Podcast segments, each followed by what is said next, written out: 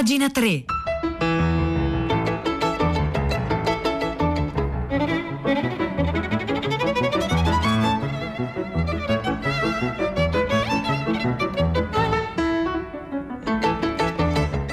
Un saluto da Nicola La Gioia, benvenuti a pagina 3, la cultura nei quotidiani, nelle riviste, nel web, sono le 9 1 minuto 22 secondi, oggi venerdì 12 febbraio, cominciamo con un'intervista a uno degli scrittori europei che negli ultimi anni è diventato insomma, più, più popolare nel nostro continente, anche in Italia, eh, viene dalla Spagna, è l'autore di Patria, Fernando Aramburu, che esce, esce con, un, con Guanda, che è il suo editore italiano, con una con un, um, una raccolta di articoli eh, scritti nel corso degli ultimi, degli ultimi anni. Eh, c'è un'intervista di Stefania Parmeggiani ad Aramburu su Repubblica. I giornali continuano ad essere un luogo, così scrive Aramburu, dove si può fare letteratura e non solo informazione o commenti d'attualità. Questa sarebbe da verificare in realtà questa affermazione. Non sempre succede, anzi direi che non succede quasi mai. Non vedo perché la stampa debba adattarsi esclusivamente a una prosa funzionale, utilitaristica e povera allo stile. Quindi insomma i giornali aprano agli agli scrittori, ma lo facciano eh, dandogli la possibilità di scrivere diciamo così in maniera letteraria non soltanto appunto per informare che pure sarebbe importante informare lo scrittore basco Fernando Aramburu è erede di una lunga tradizione di intellettuali che associano il giornalismo d'opinione alla letteratura. Iniziò a pubblicare ogni domenica un articolo su El Mundo a partire dal 2017, continuò per 81 settimane fino a quando quell'attività risultò, eh, gli risultò oh, più faticosa che piacevole. Allora a quel punto ha detto l'ultima parola fine, ma una selezione di questi articoli, articoli è adesso raccolta in un libro. Il, libro. il, titolo del libro è Il rumore di quest'epoca, l'editore Guanda, che è l'editore italiano di, mm, eh, di Aramburu. Eh, si può quasi definire a questo punto, per gli amanti dello scrittore, una, una sorta di autobiografia eh, intellettuale. Lui appunto dice nessuno mi ha mai toccato una virgola in questi pezzi.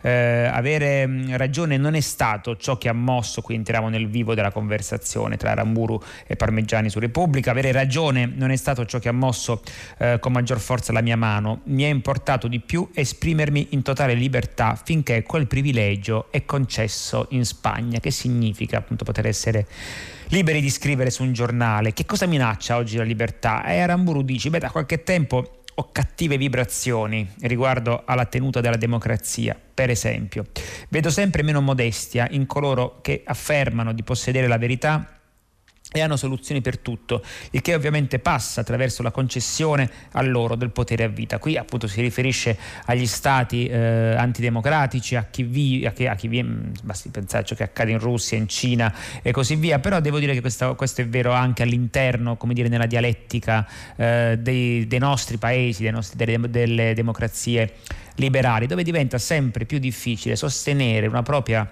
opinione contro quella altrui senza che l'una eh, pretenda appunto di sconfessare più che l'altra l'altro, cioè chi con l'opinione la esprime. C'è la polarizzazione è talmente forte che di solito tra avversari eh, ci si, ormai non ci si rispetta più lì dove il sale della democrazia dovrebbe essere proprio questo, cioè il fatto di avere idee diverse, il fatto che diverse idee possano, diciamo così, convivere nello stesso campo di gioco, possano anche scontrarsi, possano anche darsene di santa eh, ragione, ma come dire il fatto che ci sia questa possibilità di confronto è proprio, ripeto, la quintessenza della democrazia. Se la pensassimo tutti allo stesso modo, ecco che la democrazia già evapora.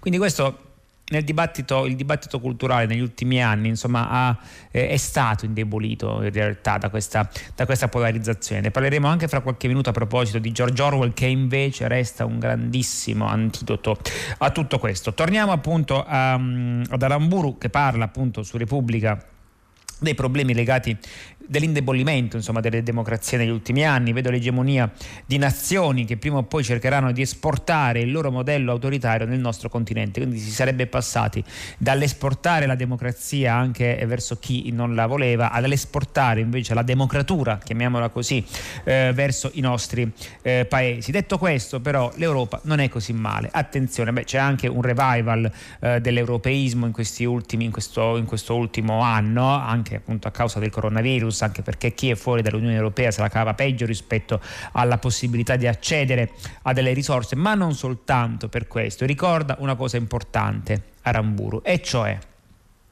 l'Europa oggi, l'Europa di oggi, è ovvio che non è un paradiso terrestre, guardiamoci intorno, tuttavia è uno spazio ragionevole per la civiltà ed è una casa comune per coloro che vogliono abitarla dopo aver accettato i principi dello Stato di diritto. Facciamo una prova, come dire, anche metaforica, ma questa cosa qui non è, mm, come dire, noi la diamo per scontata, noi che siamo già nati in una democrazia liberale, ma non bisogna darla per scontata. Che cosa? Ecco, eh, chiunque scavi, chiunque scavi, dice Aramburu, con una pala in un campo europeo troverà le uniformi e gli elmetti dei soldati caduti nella seconda guerra mondiale.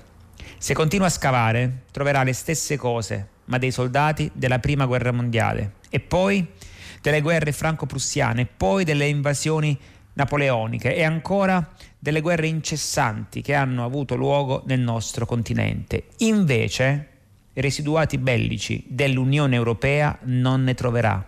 E qui c'è un discrimine fondamentale che molto spesso viene sottovalutato, che invece dovremmo prendere in considerazione. Si può vivere senza patria? Allora chiede eh, la giornalista Stefania Parmeggiani su Repubblica Fernando Aramburu e lui risponde, lo scrittore basco, non si può vivere senza gli altri. Il fatto che gli altri formino una nazione, un paese chiuso, mi sembra una riduzione antiquata. E torniamo all'Europa. Vivo fuori dal mio paese d'origine da 37 anni, credo che viva in Germania, Ramburu.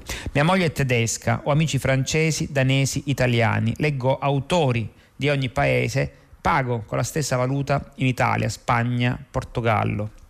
In questo libro lei raccoglie eh, l'ETA, l'ETA appunto è al centro di Patria, il romanzo con cui Aramburu ha acquistato eh, notorietà internazionale e appunto ci si ritorna visto che si sta parlando di politica e di cultura. In questo libro lei raccoglie alcune riflessioni sull'ETA e sulle sue vittime.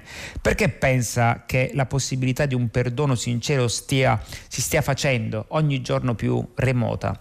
Aramburu risponde: chiedere perdono significa riconoscere l'errore e il male provocato da una causa difesa con la violenza. L'ETA si è sciolta, ma il suo progetto continua.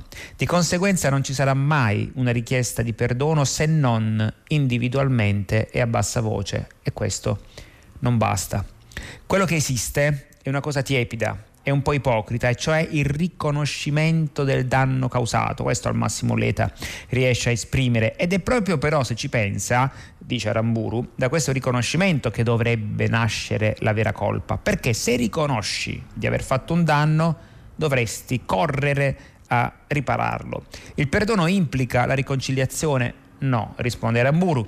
La riconciliazione presuppone legami affettivi rotti e poi ricostruiti e questo, fuori dalla sfera familiare o dalla cerchia degli amici, è abbastanza difficile, è raro che accada.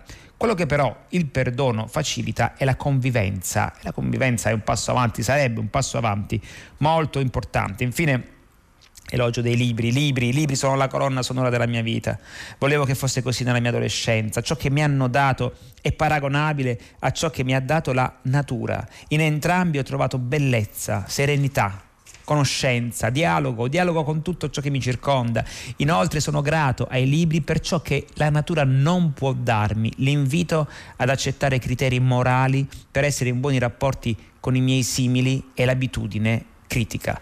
Questo appunto è Fernando Aramburu poi continua parlando appunto di libri, di, di scrittori controversi, cui libri comunque lui ama, eh, il ragionamento continua a farsi interessante. Se volete leggere tutta la sua opinione, tutta l'intervista a firma di Stefania Parmeggiani, la trovate oggi su Repubblica.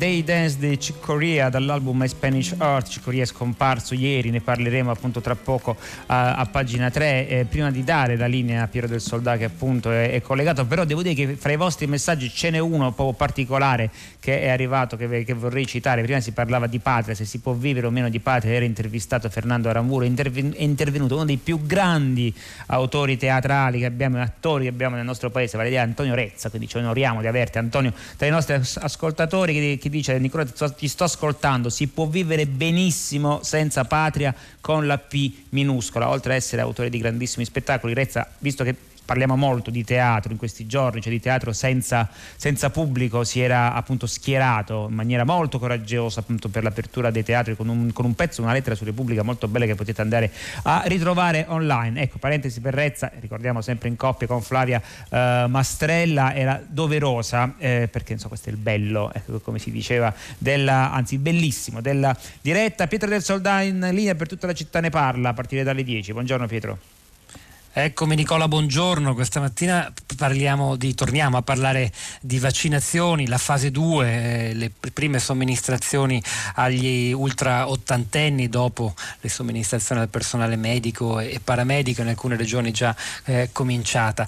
E sono arrivate diverse preoccupazioni a prima pagina stamattina, quella di Franco da Pavia che ha detto, si è detto preoccupato che le regioni più ricche possano avere maggiore approvvigionamento. Poi Guido che ha raccontato la sua storia di alcuni parenti residenti in Israele, vivono lì, sono già stati vaccinati, proveremo a capire come si vive in un paese che è molto più avanti di noi, come cambia la società, i contagi, l'impatto sugli ospedali e poi anche la paura degli effetti collaterali, soprattutto del vaccino AstraZeneca che sta creando un nuovo fronte di persone restie a farsi vaccinare. Più in generale l'idea è che noi siamo di fronte alla più grande sfida per il nostro paese e per tutti noi dobbiamo eh, metterci, come dire, pancia a terra e considerare questa la fase vitale.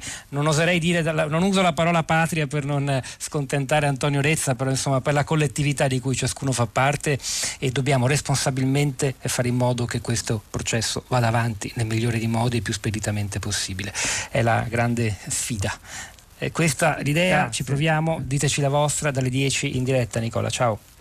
Grazie Pietro Soldato. 335 5634 296 per intervenire ai temi, tutta la città ne parla, dicevamo Ciccoria sulla stampa, leggiamo 79 anni, è celebrato come un pioniere, è stato celebrato, eh, continuerà a essere celebrato come un pioniere della musica fusion, è distintosi davvero per, la, per una capacità di muoversi pazzesca a 360 gradi attraverso tutto lo spettro del jazz contemporaneo, è morto, è morto martedì per una rara forma di cancro, eh, lascia la sua seconda moglie, il figlio Taddeus. E appunto c'era quel quel bellissimo mm, eh, lascito, diciamo, la lettera d'addio di Ciccoria che era stato annunciato, eh, era stato mh, mm, dal, al, dal, giornale radio, ecco, era stato letto una, una, parte. Io vorrei tornarci perché, perché è importante. Ecco, a proposito dell'importanza dell'arte, prima appunto avevamo in collegamento via WhatsApp eh, Antonio Rezza, quanto è importante l'arte no? durante, durante la pandemia ce ne siamo resi conto. C'era un, un post Facebook molto bello di Stephen King durante i primi giorni, le prime settimane di pandemia che diceva se credete che l'arte non sia importante, provateci adesso a fare, a fare il lockdown senza cinema, senza teatro, senza libri, senza musica, e poi ne riparliamo. E Ciccoria appunto diceva eh, nel suo ultimo messaggio, insomma la, la sua lettera eh, d'addio, voglio ringraziare tutti coloro che lungo il mio percorso hanno contribuito a mantenere il fuoco della musica che brucia luminoso. La mia esperienza è che coloro che hanno un sentore di suonare, scrivere, lo facciano. Se non per se stessi, allora per il resto di noi. Non è soltanto che il mondo ha bisogno di più artisti, e che c'è anche un sacco di divertimento. E ai miei incredibili, ai miei incredibili amici musicisti, che sono stati come una famiglia per me, da quando vi conosco, beh, vi dico, è stata una benedizione, è stato un onore imparare da e suonare con tutti voi. La mia missione è sempre stata quella di portare la gioia, di creare ovunque potessi. E averlo fatto con artisti che ammiro così tanto è stata la ricchezza della mia vita. Questo è Cicco Ria scomparso appunto a 79 anni, celebrato oggi qui a pagina 3, il pezzo appunto a firma di Luca eh, Dondoni che ho, ho cominciato a leggervi, lo trovate oggi sulla stampa.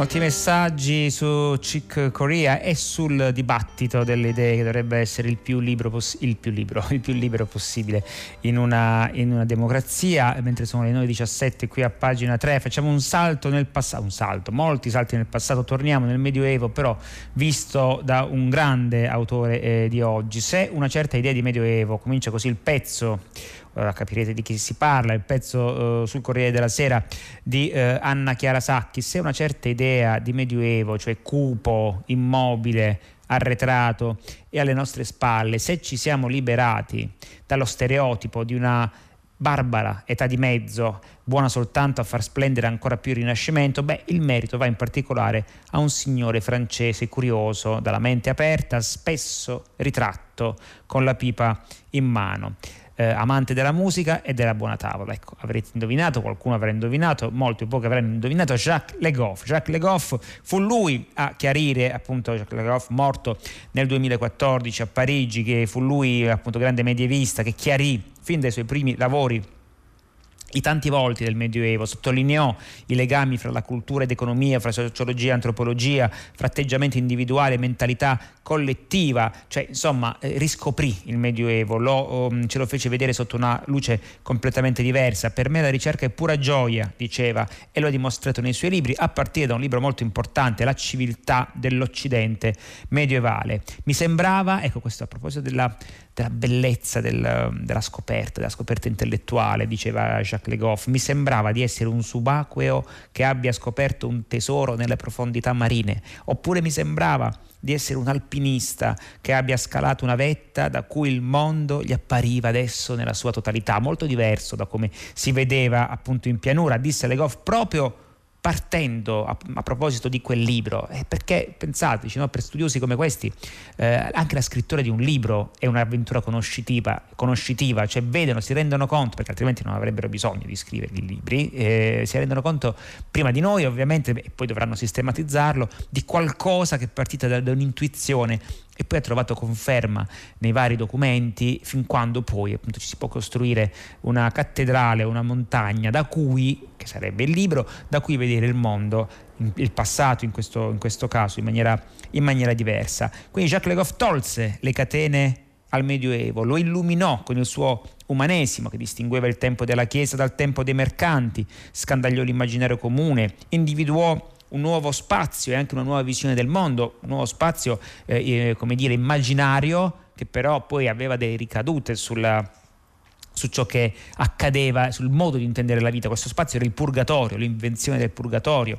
Passò in rassegna lavori, professioni, eh, raccontò il contadino, il mercante, il, il, soldato e appunto fa riemergere in realtà, e questo è molto interessante, una stagione, quella del Medioevo, di un certo Medioevo, molto libera e vitale, perché a differenza di ciò che accade oggi, temeva molto di meno la morte, che invece è il grande rimosso, diciamo così, della società moderna e dopomoderna.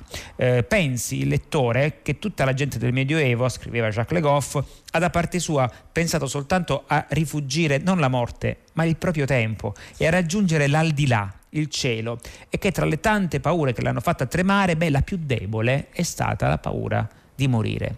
La, la, morte che è una grande assente dalla iconografia medievale prima del XIV secolo, quindi è anche un'avventura dello spirito, ovviamente, non è semplicemente conoscere la storia, capire da dove veniamo, ma proprio provare no, a immergerci nella, nella, mentalità, nello spirito, nel modo di pensare alla realtà, di sentire il mondo, gli altri e se stessi, di chi appunto viveva proprio qui in Europa alcune generazioni prima. E questi grandi studiosi come Jacques Le Goff riescono a farci, riescono a farci questo, eh, questo, questo dono che esalta le nostre caratteristiche, cioè la, la capacità attraverso i libri di metterci nei panni altrui, beh questa è una cosa pazzesca.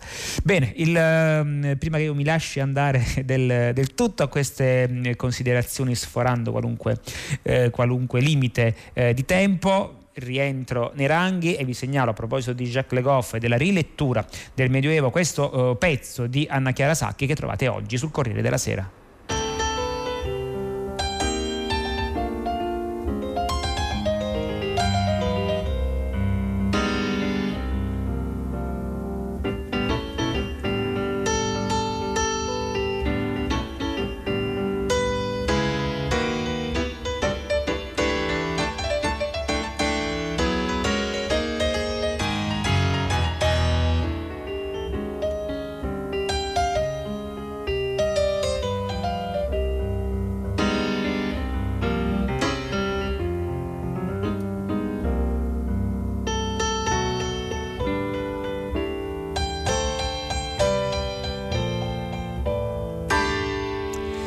Come si diceva prima, adesso facciamo entrare in campo anche George Orwell nella nostra chiacchierata di, di inizio mattinata qui a pagina 3 perché c'è un pezzo su indiscreto.org di Edoardo Rialti che parla di Orwell come antidoto a ogni fanatismo da qualunque parte politica il fanatismo in questione eh, venga eh, e parla appunto di un, di, un, di un, libro di Orwell, Appunti sul nazionalismo, libro del 45. Eh, una serie di, di, di temi, di, considerazioni che risultano adesso persino più terrificanti nella loro prescenza di quando eh, furono scritti. Per nazionalismo, scrive Rialti, Orwell non intende, mm, questo è, è è una puntualizzazione importante per capire il resto del discorso. Non intende semplicemente il tifo e lo spirito di parte tributato a questa o a quella nazione geografica, ma qualunque spirito ideologico di appartenenza a un paese, a una tradizione culturale o identitaria, a un partito, a un movimento politico ed è appunto questo attaccamento che poi diventa fanatico, diventa nazionalista. Quindi immaginate in mano a Orwell il concetto di nazionalismo in questo modo ampio per capire il resto del ragionamento. Eh, il patriottismo è per sua natura difensivo. Il nazionalismo, al contrario, scrive Rialti, è inseparabile dal desiderio di potere. Lo scopo costante di ogni nazionalista, inteso in questo senso largo, è guadagnare sempre più potere e prestigio, non per sé, ma per la nazione, il partito o unità alla quale ha scelto di sacrificare la propria individualità. Negli anni di Orwell ciò includeva movimenti e tendenze come il comunismo, il cattolicesimo politico, il sionismo, l'antisemitismo, il troschismo, il pacifismo, ovviamente appunto i nazifascismi che però erano stati sconfitti nella seconda guerra mondiale, ma la riflessione risulta particolare o stimolante se la si applica per esempio a realtà più recenti come il sovranismo di destra, alla Trump o alla Putin, ma anche ai movimenti progressisti nei cui orizzonti e nelle cui finalità io per primo, scrive Edoardo Rialti, mi riconosco come Black Lives Matter, come le battaglie femministe LGBT, cioè ogni qualvolta appunto queste battaglie vengono intrise, che sono anche battaglie appunto giuste, eh, di fanatismo, cioè vengono um, prese rancia e resta contro l'avversario per eliminare, cancellare, distruggere l'avversario e non per confrontarsi politicamente, diciamo così, dialetticamente con lui, allora appunto ricadiamo, scrive Edoardo, eh, Edoardo eh, Rialti, nel... Nei peccati di cui parlava appunto uh, George Orwell. Questo tipo di nazionalismo è sete di potere frammista a illusione. Ogni nazionalista è capace della più atroce disonestà, ma è anche incrollabilmente certo di essere nel giusto, quindi non è assolutamente disposto a far confutare o a mettere in discussione le sue tesi, le sue ipotesi, anche qualora queste le vengano razionalmente e chiaramente smontate appunto eh, dall'avversario, appunto il, eh, il fanatismo. E allora da destra e da sinistra, i vaccini diventano malattie diffuse dalle lobby, omosessuali e lesbiche vogliono rimbambire i bambini col, col gender, i registi diventano amici, qui andiamo eh, da un'altra parte politica, i registi diventano omofobi se non fanno recitare i ruoli a gay e attori gay, i docenti islamofobi eh, diventano, ah, cioè i docenti diventano islamofobi, is- islamofobi, scusate, si ricordano che l'obbligo del velo è a usanza di culture eh, patriarcali. E poi vige appunto il principio secondo il quale, ugualmente folle, il nemico del, eh, l'amico, no, il nemico del mio amico diventa, scusate, il nemico del mio nemico diventa mio amico, ecco, questa è la detta giusta, cioè tipo un anti-americanista eh, rischia appunto poi di diventare, eh, di essere tollerante con l'ISIS perché l'ISIS è nemico degli Stati Uniti, ecco, adesso l'ho detta bene in modo tale che si, uh, che si capisca. E, e, quindi insomma George Orwell se lo si legge bene, anche al di là, non soltanto appunto nei suoi testi come più, più celebri come 1984 o La fattoria degli animali, basta anche quel libro bellissimo, a proposito fu anche un grande autore di reportage, ricordate, omaggio alla Catalogna e in questi giorni, tra l'altro, in queste settimane, essendo scaduti i diritti, stanno riuscendo un sacco di libri di Orwell da parte delle più disparate case eh, editrici. Dicevo, appunto, Orwell è appunto un, da questo punto di vista un rivoluzionario. Il pezzo molto bello di Edoardo Rialti su indiscreto.org.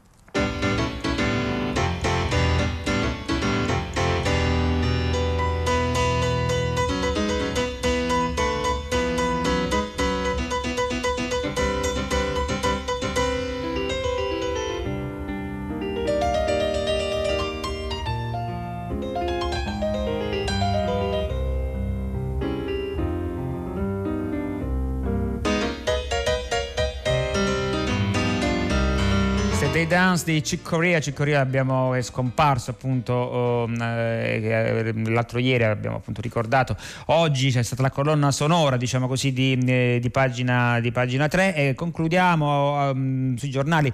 Eh, si parla di Francesca Serafini. Francesca Serafini è stata qualche giorno fa ospite a Fahrenheit per il suo primo romanzo Tre Madri. Oggi viene recensita sul mattino e poi appunto online c'è una bella eh, recensione di eh, Gian Maria Tammaro su Formiche Rai.net. Francesca Serafini ha lavorato a uno dei film più belli degli ultimi anni insieme a Giordano Meacci, Non essere cattivo di Claudio Carigari, ha ridato vita a De André con Principe Libero eh, su Rai 1 in tre madri, edito dalla nave di Teseo, costruisce appunto un, un romanzo, eh, c'è un giallo, c'è un'investigatrice, eh, una, una, una, donna appunto che ehm, è un po' la colonna, sort- eh, la, colonna, la colonna portante di tutto quanto il romanzo, ma in realtà appunto il romanzo va molto oltre, scrive appunto sia formiche.net sia Generoso Piccone sul mattino va molto oltre il, il genere. Insomma, nella, visto che abbiamo prima citato Jacques Le Goff che era molto amico eh, di, un, di, Umberto Eco che lanciò appunto questa tradizione, cioè quella appunto del finto giallo dietro cui appunto si nascondevano una serie di rimandi eh, letterari, culturali in modo tale che il libro fosse pieno di botole sotto le quali c'era un universo ancora più grande di quello contenuto dal genere che pure non sarebbe poco. Francesca Serafini, Tre Madri, edito dalla eh, nave di eh, Teseo. Il tempo di disposizione, eh, nostra disposizione. È scaduto, è tempo di passare il microfono al primo movimento con Valentina Losurdo, vi ringrazio per l'ascolto, con me vi ringraziano Paola Brai in console, Angela Landini in redazione, Maria Chiara Beranec, curatrice del programma, l'appuntamento con pagina 3 per lunedì alle 9, un saluto da Nicola La Gioia.